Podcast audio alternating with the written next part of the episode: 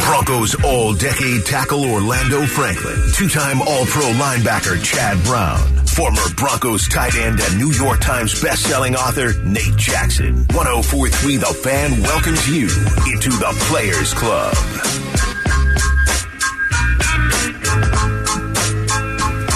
What up, players? It's the Players Club. Doing what players do? What do players do?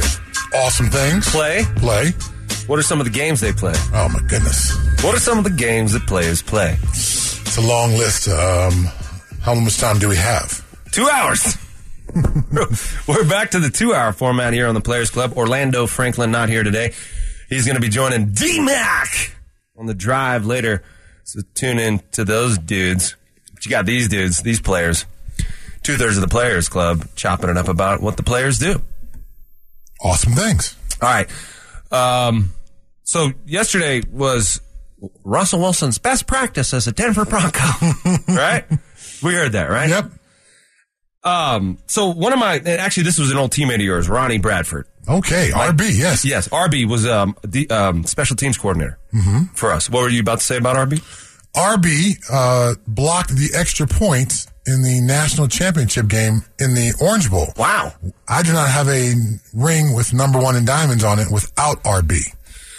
Well, he was the coach of mine. When I first got here in 2003, he was the assistant special teams coach. Frank Bush, Frank Bush was the special teams coordinator. He went on to be a defensive coach somewhere else, and RB took over.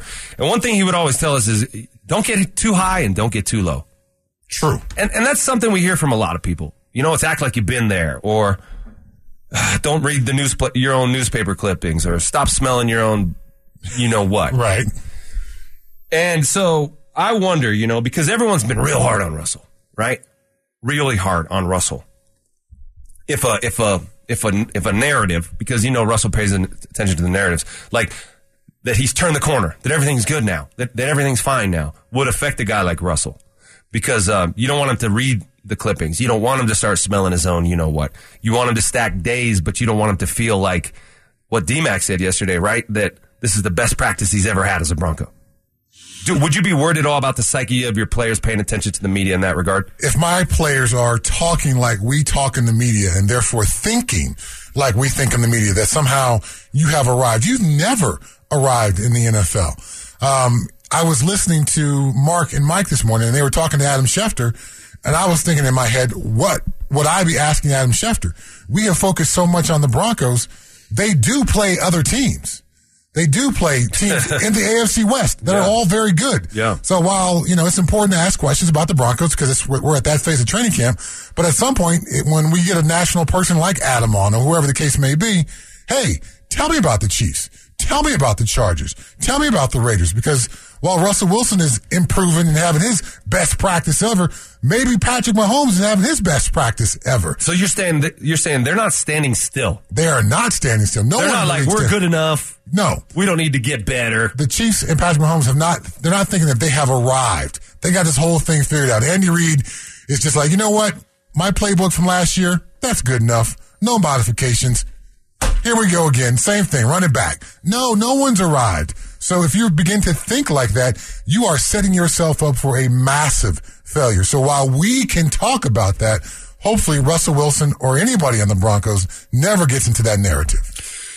Well, to your point about you know the constant evolution of the of the sport and everybody always getting better and finding out what they're doing wrong and changing their game. Tyreek Hill left the Kansas City Chiefs last year, and they and, and their offense changed. Mm-hmm. The previous four seasons, 2018 to 20, 2021, Patrick Mahomes was number one in the league in touchdowns of 25 or more air yards with 34.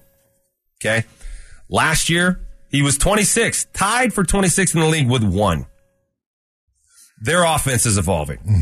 This is about short, quick passing and letting your guys run with the ball or just picking up the first down and taking what the defense gives you. When you're talking about the AFC West, clearly the Chiefs are um, the big bad wolf in this division. What about the Chargers? What about the Raiders? Are you worried? Because last year we had a bet, a sushi bet, and I got fed, Chad. And I fed the heck out of you. You did. Give me some credit there. You did. It I was- didn't just kind of kind of fulfill the bet. I I hooked you up. You did. Um, man, I, I mean, I, I've, I've never had those sort of tastes in my mouth before. With in the sequence that you ordered them, Chad. That was very special. You should teach a class. Yes. On that. But the but the origin of that bet was I thought that either the Raiders or the Chargers would finish under 500. Mm-hmm. And you said no chance because you had faith in Josh McDaniels. Burn me again. Burn me again, Josh. Do you think he's going to figure it out now? That he's got Jimmy? That he's got a little, you know, a little a little sameness there. They, they, they understand what he expects now. No, I'm not going to get burned again by Josh McDaniels. The Raiders are the fourth best team in this division, and uh, my, my my Joshy love is uh, is probably over forever. Really? Yeah. Nothing he can do. Uh, I think he'll be. I gotta assume he'll be better this year. Now you got you know a quarterback that's you supposedly wanted. This has always been an issue everywhere he he's gone. Can't be friends with the quarterback. So hopefully it'll be better. There's some talent there uh, in, in Oakland. Josh Jacobs, if he reports and they, Vegas. if they get him going, um, there's some talent at the wide receiver position clearly. Um, but yeah, I, I cannot put You my faith. You arguably have the best running back and the best receiver in the league. Arguably, yeah. And you dealt one of the best tight ends. I can't put my faith in Josh though. I just can't do it again. Been burned too many times. All right. Yeah. I mean, you know, the, the trouble is in that Raiders locker room, they're probably telling each other the same thing. Because when he stands up in front of them and talks, when they see that what he did, look, he took over for Rich Bisaccia, Yep. Who was the man over there. He was a special teams coordinator. Beloved, yes. Everyone loves a special teams coach, right? Typically, not always, but if you are beloved, beloved, then everybody's beloved, beloved. Either one, I think, in this case. But Rich Bisaccia took over during a tumultuous year for the Raiders and got them to the playoffs. And they all loved him. And they all went through a lot together. And then they canned him and they hired Josh. And it was just uh, a big bummer for everyone in that locker room. And he proceeded to dismantle it and send out some of the leaders in that locker room. So interesting to see if he'll get his act together. But that's the first game of the year. So what a better way to start off the 2023 season than to whoop up on the Raiders here at home in Sean Payton's first game as a Broncos head coach. Speaking of Sean Payton, he had some interesting things to say about Russ's best practice ever. And it's great that we have a head coach to keep things in perspective. That's next. VIP entry into the Players Club with Orlando Franklin, Chad Brown, and Nate Jackson. Stepping up. Stepping up. Stepping up. For the RamosLaw.com text line, Nate, you don't sound anything close to Sean Payton. You should just stop while you can. What? No. There's this one person who just hates when I when I do impressions. Listen, look, relative to Sean Payton at the podium, there are players we keep an eye on them, and we're not going to tip. Look, when we how was that, Chad? That's perfect. this is awesome. Dude, today at Broncos headquarters, they're doing a walkthrough, Chad. They're Yeah. doing a walkthrough mm-hmm. of sorts, and they're getting on an airplane today. It's a business trip. Hopefully, it's a little more of a jog through. Why? They the play tomorrow. They play tomorrow. Why? They've been they've been pounding pounding ass. Don't use that phrase again. They've been they've been beating each other up, man. Want to pound his ass. Oh, they've been working hard, Chad. They have been working hard, but on uh, you know the practice I saw. Uh, gosh, was that just yesterday? No, that was uh, Tuesday. Whatever the case may have been. Even when they were in full pads, they had several periods that were walk through, jog through periods. So this is not uh, the pounding ass that you and I remember from back in the day. It's a little bit different schedule. So because it is still preseason, because it is still training camp, uh, you know, maybe there's still something to be accomplished by a, a slightly higher tempo than walkthrough. Because walkthrough, uh, a lot of times the brains are, are are half paying attention. If it's a jog through, at least you're mostly engaged, just to keep these guys on the edge a little bit. Just if I were the coach, that's what I would do through training camp. There wouldn't be a walkthrough except for the walkthrough on Friday morning before the game. Thursday, yeah, we're still trying to accomplish things at practice. We're going to go for that faster pace. All right, we got to parse these words a little bit though, because we used to call it a walkthrough, Yeah. and we weren't walking. True. We were jogging. And now, but we've seen what a walkthrough looks like. This is literally a walkthrough nowadays. Guys are out there in flip flops. They were literally walking. I've seen guys. Well, There was a jog through on Tuesday. Right. Yes. At practice. At practice in full pads. I would imagine that that's what it more. You know, maybe they don't go into full pads. Maybe they have hats on and whatever. Right. But they're gonna they're gonna put on some regular footwear and jog through these positions. I hope so. I've just seen walkthroughs and flip flops, and I'm just like, what does this have to do with football? What are we doing? But what that, are you doing? That was Shaun Alexander. You said There was. back in the day, I didn't wasn't a fan of that. MVP of the NFL. I had to go to Coach Holmgren. I was like, I know this guy's special and important, but he's got to put on proper footwear for practice. Coach, this is insane. Did Coach tell him? Uh, things picked up uh, about a week or two after that. Did he know that you were the origin of the complaint? Uh, Did he know that you were the lo- the team Karen? I wasn't the only one because I voiced my displeasure uh, for weeks before that. Before I went to Coach Holmgren, like, what is this dude doing, man? He's in flip flops. This is practice. Did you ever say anything? What's going on? Did you ever say anything to him, or would you feel comfortable doing that? Uh, I did say something to him early on, and he shrugged me off, and I thought, okay, okay. all right, young fella. Oh, he was young. You were the, you were the, I was the older veteran. and he shrugged it off. he shrugged me off. What a jerk! Yeah.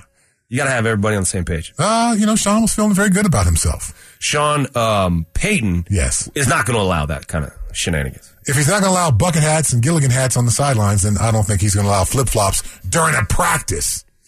Well, they got a game tomorrow. It's, mm-hmm. there's, there's no more practice time. I mean, there's still a lot of important practices, but there is a game tomorrow against the Arizona Cardinals. Here is Sean Payton talking about what he hopes to see from Russell Wilson tomorrow.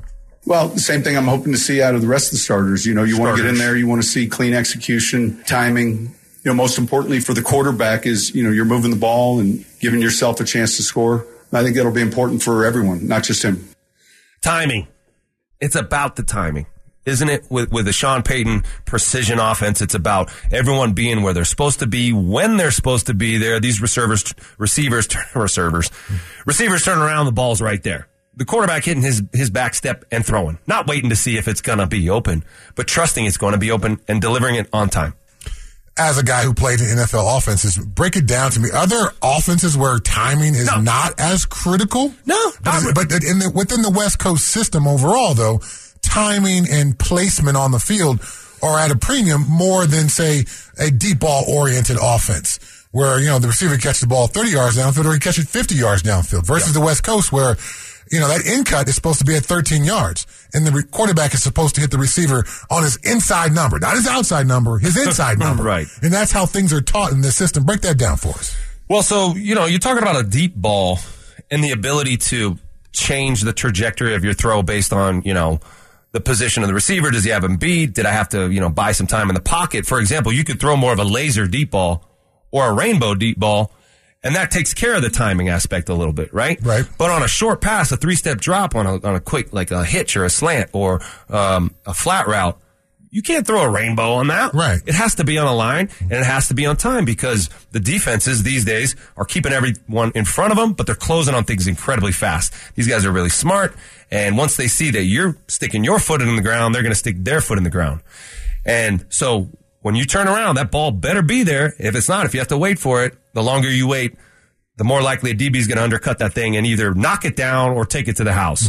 And if the quarterback's not hitting that foot and throwing right away, it makes that very likely. Um, you know, Tom Brady and the Tampa Bay Bucks threw the ball more than anybody else in the NFL last year. But it's a little bit of a misnomer because of the way they use the quick pass game. They can use the quick pass game as a form of a running game to stretch the defense horizontally, not just vertically. It's about getting the ball out of your hands quickly and getting it to a guy in some space who can uh, take advantage of those lanes. Another really important reason why you do timing and quickness with, to your to your to your pass concepts is to give a guy the ball with some room in front of him to make some somebody miss. Yep. And we've seen YAC. YAC, right? Mhm, yards so- after catch. And so the quarterbacks who have a really quick release, who have a good arm, they, you know, Aaron Rodgers and Josh Allen and Joe Burrow and those guys, they can get it out of their hands really quick. And obviously Patrick Mahomes, but that's what we want to see out of Russell, you know. But but he's not the traditional stature of one of these quarterbacks. He's under six feet tall, right? He has a different skill set. So to me, the skepticism surrounding Russ is can he learn to do those things that are required of a quarterback as he gets older and, and the, the ones that keep you clean. Mm-hmm. Mm-hmm. Yeah. Makes sense.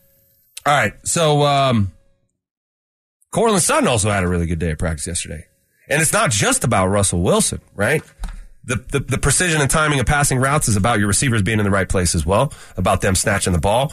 We've seen Courtland Sutton over the last couple years underwhelm a little bit, and he um, he agreed with that. Um, here is Courtland Sutton talking about changing up his offseason routine to get himself in better playing shape. You know, I had a little routine that I, was, I used to do and wasn't seeing the results that I wanted to see, so I changed up a little bit. And you know, I've been I've been seeing you know some changes. And, you know, I feel my body feels good, body, mind feels good, everything feels good. Body and mind feeling good. Courtland Sutton, the most physically imposing, I would say, receiver on this team. Um, to me, the biggest ceiling out of anybody on this team. Still. Still, Okay. because because because of his physicality. So Jerry Jeudy, to me, as skilled as he is, um, is never going to be the contested catch guy. Is never going to be the guy who you know on third and six on a slant where he's covered, you still go to him because you know he's going to wedge his body in between there and make the play. Courtland Sutton has that ability. In 2019, he went to the Pro Bowl, the 50-50 balls. He, he owned those moments. Jerry Jeudy's not a 50-50 ball guy either, you know, because it is about body control and wedging your body up there and, and how high you can jump, how strong you are, how long your arms are, what your catch radius is. To me, Courtland Sutton's catch radius is the biggest on this team. Mm-hmm. True. And so that's a guy you gotta, you gotta rely on. Mm-hmm. Similar body type to Michael Thomas. NFL record holder for most receptions in a season. You see where I'm going with this? The slant god. Slant god. Yes. Does Courtland Sutton have that in him to be the slant god? That type of uh, fierce, because you got to be fierce. Because when you if you're slants, then it means you're running into some dangerous territory. There's linebackers and safeties in there. Yeah. If you're the slant guy, you have to be uh, fearless. You've also got to have the ability to catch the ball in traffic. You've got to be able to catch the ball, hold on to it because you're going to get rocked. You're gonna get at least, rocked. at least once a game. Boom. Yes. You gotta love that man. Does he have that though? I think he does. Okay. I believe he does. And I believe that this new coaching staff is unlocking that in him. Rediscovering, Like a like a video game, like up, up, down, down. You got to unlock the secret skill set. yeah, but you only did a couple of them. What is the, what are the rest? Up, up, down, down, left, left, right, right. That's- that's- Eh, sorry. I don't know. There's there's there's so many of them. Nerd stuff. This is Contra. Johnny, have you ever played Contra? No. No, dude, I was born in 1994. Two. Two. I'm here. What system was it on? Nintendo? The original one? Yes. Oh yeah, I never played. I first played uh 64. Up, up, down, down, left, right, left, right, BA, BA, select, start. If you want two player. If you want one player, you don't have to press select. Just go start with it. But then you Wow. get 30 lives. How many lives does Courtland Sutton have? Well, he, he's got to do something this year so he can have another life as a Denver Bronco. Hopefully he hits that up, up, down, down, left, right, left, right, BA, BA, select, start. Um, so he can have a partner out there. Him and Jerry Jeudy taking on. taking on the bad guys, and the bad guys are the Raiders on September 10th. All right, guys. Um, Andrew Mason, he's traveling today. He's going to join us a little bit early, and we have a lot of questions to ask him about camp, about where the Broncos are, about what to expect in tomorrow's game. Andrew Mason joins us next.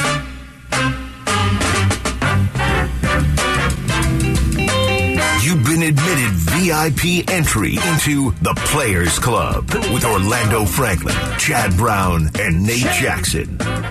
God, it's a raid.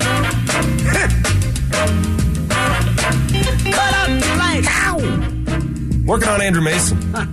It's a hard guy to get a hold of, you know. He's a mover and a shaker, that Andrew Mason. He's a man about town. He's a guy you got to wait in line to talk to sometimes.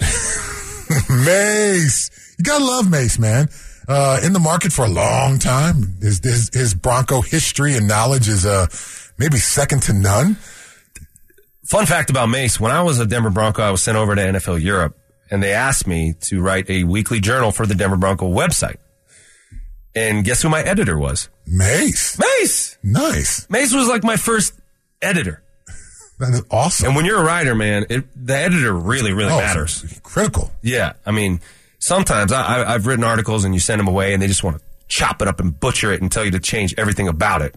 Andrew Mason was not that guy. He he allowed my voice to uh, to come through. He allowed me to work on my voice, and I go back and read some of that stuff, and I'm like, wow. I wish you would have chopped some of it up. it was a little bloated. You know, there's an old saying, Chad, and it's it, it's something like this: I would have made it shorter, but I didn't have time. short writing is a special, special skill set to be able to communicate your thoughts uh, with the the fewest of words. I have such an appreciation for folks who do that. You know, on my company websites, I always complain my customers don't read. So whenever my staff is writing copy, it's like you got to make it as short as possible because people don't people don't read anyway. Right. You give them a wall of words, they're definitely not going to read that. We need about if you can distill a whole page into three bullet points, that's what we need to do. Isn't it funny how far we've come um, when this country was first created? They distributed early copies of the Constitution to the people, the citizens, to have them read it over and discuss it and figure out how they felt about that. How does Andrew Mason feel about the U.S. Constitution and the Denver Broncos? We're only going to ask him one of those uh, scenarios. We're welcomed by Andrew Mason. We we welcome s- senior Broncos writer Andrew Mason, DenverSports.com on the Johnson Auto Plaza hotline. Andrew, um, okay, so much has been made about this depth chart um, that the Broncos had to put out. Probably the most interesting part of it for me is the tight end and, and Adam Trautman seeming to gain some traction as the most complete tight end in the room. Sean Payton did say though that there's going to be a role for all these guys. Uh, talk a little bit about that tight end room and how it's shaping out. I mean, I mean Trautman's the best all-round tight end, uh, but I mean he's not the best blocker. That's Chris Manhertz. He's not the best pass catcher. That would be Greg Dulcich at this point. But the default is that player who can be on the field and not tip your hand as to the potential intent of the play by his presence in the huddle. Um, but that being said, I mean, it seems like uh, there's going to be some situational use and some matchup use of the tight ends. And uh, even right now, the depth chart there is pretty dynamic because, you know, for example, uh, the biggest uh, pass play to a tight end that Russell Wilson had in yesterday's practice was Tommy Hudson, and he's down there listed on the sixth team. So, I mean, not, not the 16, but he's number six tight end. So they're still doing a lot of shuffling and uh, moving and, and moving those tight ends around to kind of figure out, okay, who fits what role and who are we going to carry into the regular season.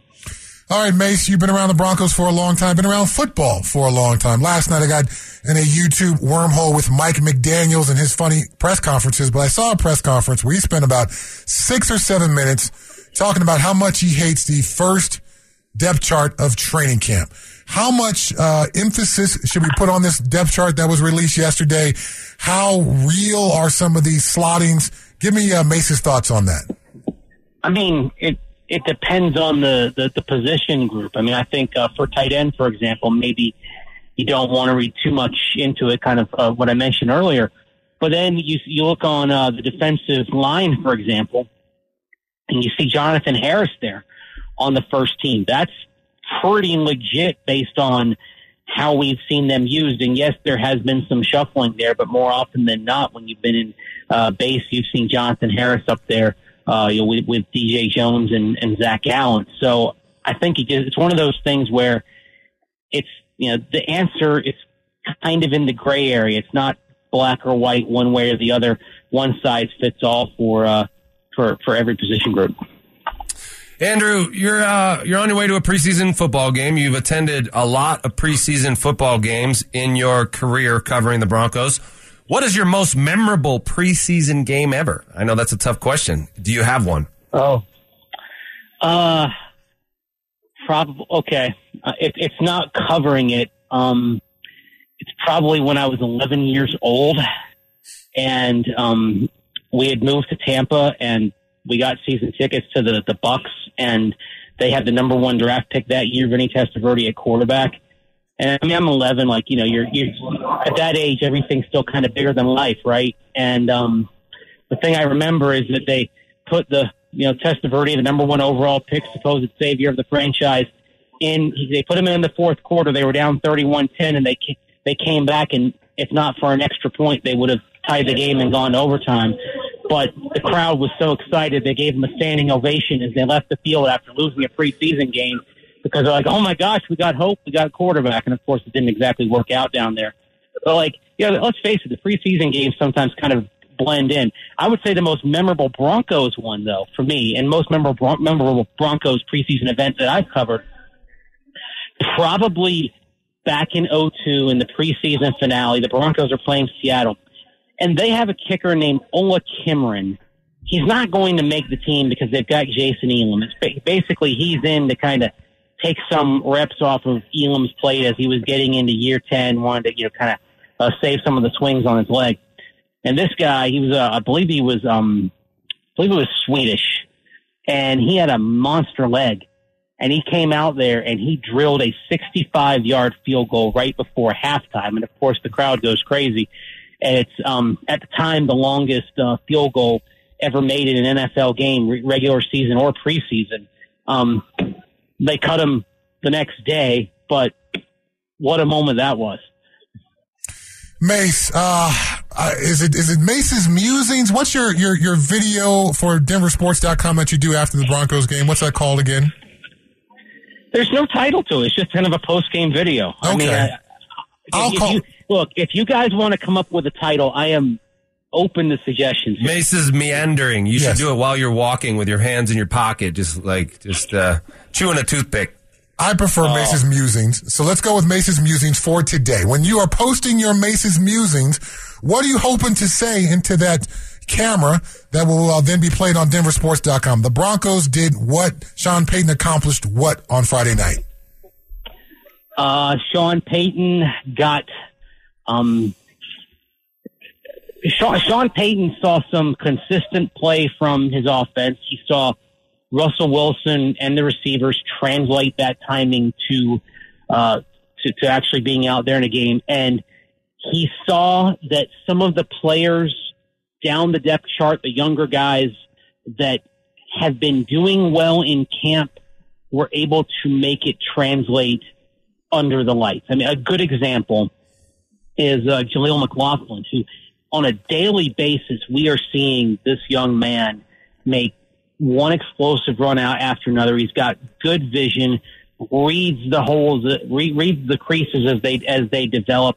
And he's got a little bit of a kind of a little shoulder deep that he does that tends to catch some of the defenders off guard sometimes and allows him to, to turn upfield if we see that out there full speed under the lights, then the Broncos may have a really intriguing uh, running back. But if, if guys like McLaughlin, um, you know, if Marcus Haynes has made some plays plays in the pass rush uh, down the depth chart.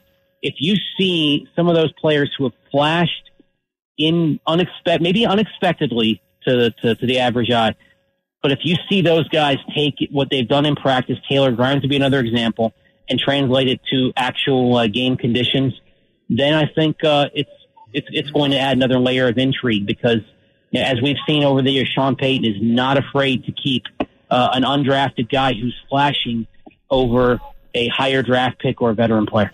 Um, all right, so last question from us, Andrew. You can get out of here.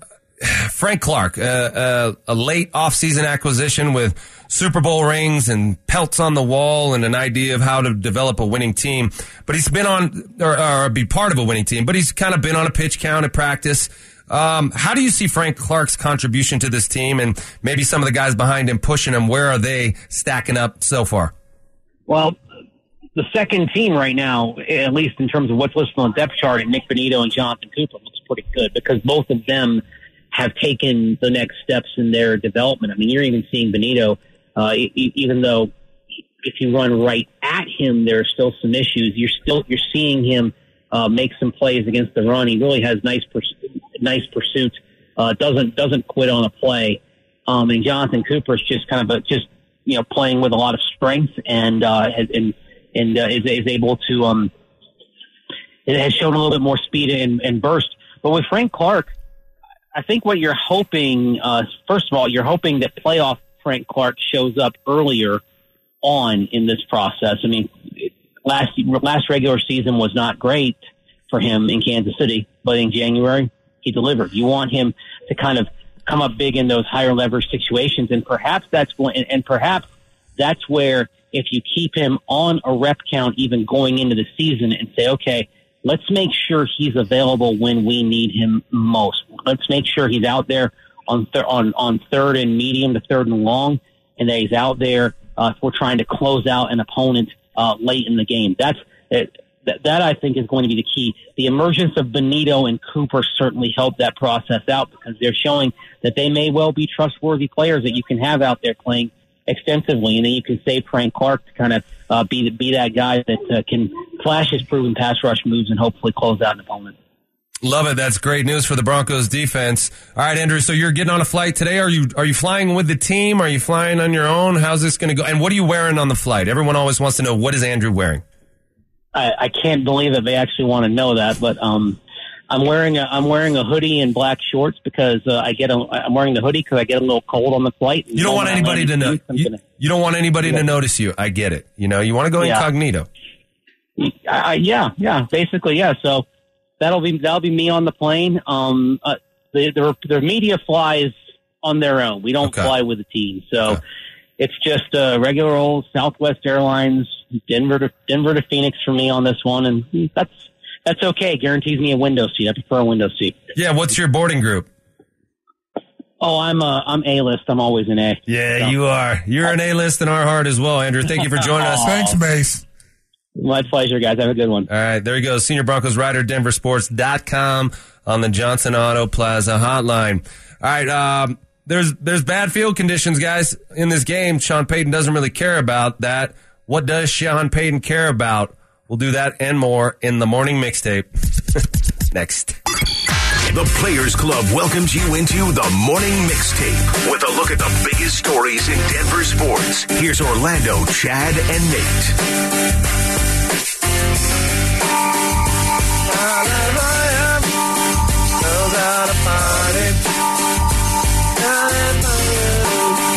Knows how to party in the city.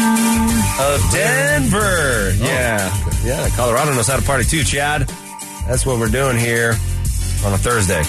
When asked if the field conditions of tomorrow's game will impact who plays, Payton simply answered no, but did expand a bit on his plan to check field conditions prior to the game. Yeah, I mean, we'll go out as best we can ahead of the ahead of the game and get an idea of which shoes. They had trouble with the Super Bowl there. I don't know if it's the same field. I know they practiced there all during training camp.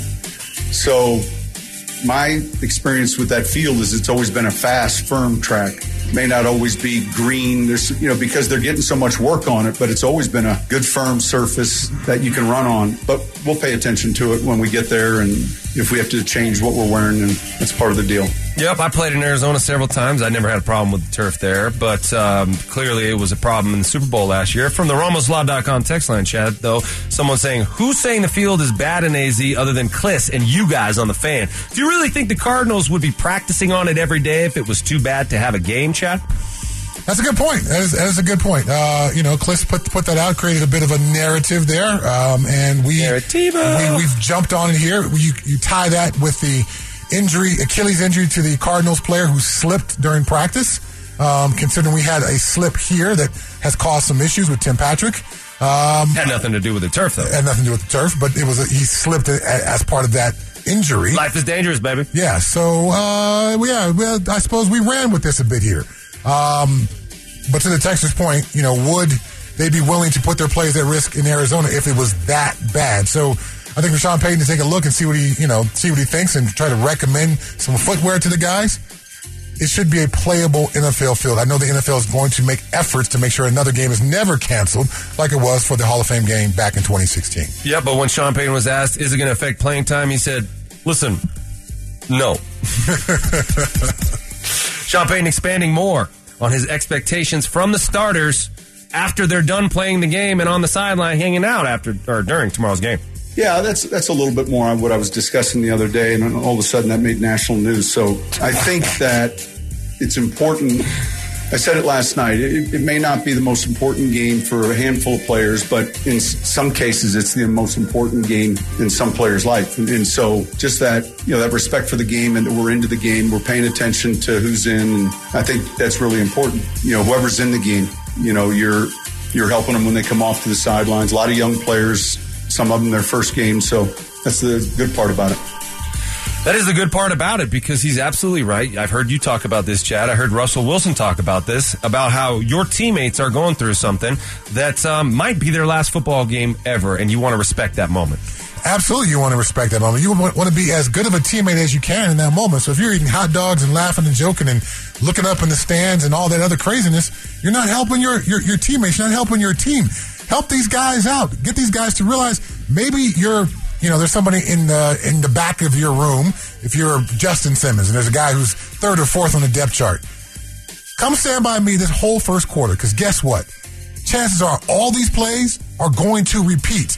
The offensive coordinator in game one doesn't have 60 or 80 plays on the script. He's got about 20 plays he wants to work on over and over and over. So stand by me, young fella. Let's watch these plays because when you get in the game, these same plays are going to show up again. So get yourself prepared for that. Let's walk and talk our way through it right now on the sideline so you can hit the ground running when you get on the field. I've had those conversations as a player. I had those same conversations as a coach. Help these guys out so when they get their NFL opportunity, they are best able to seize it.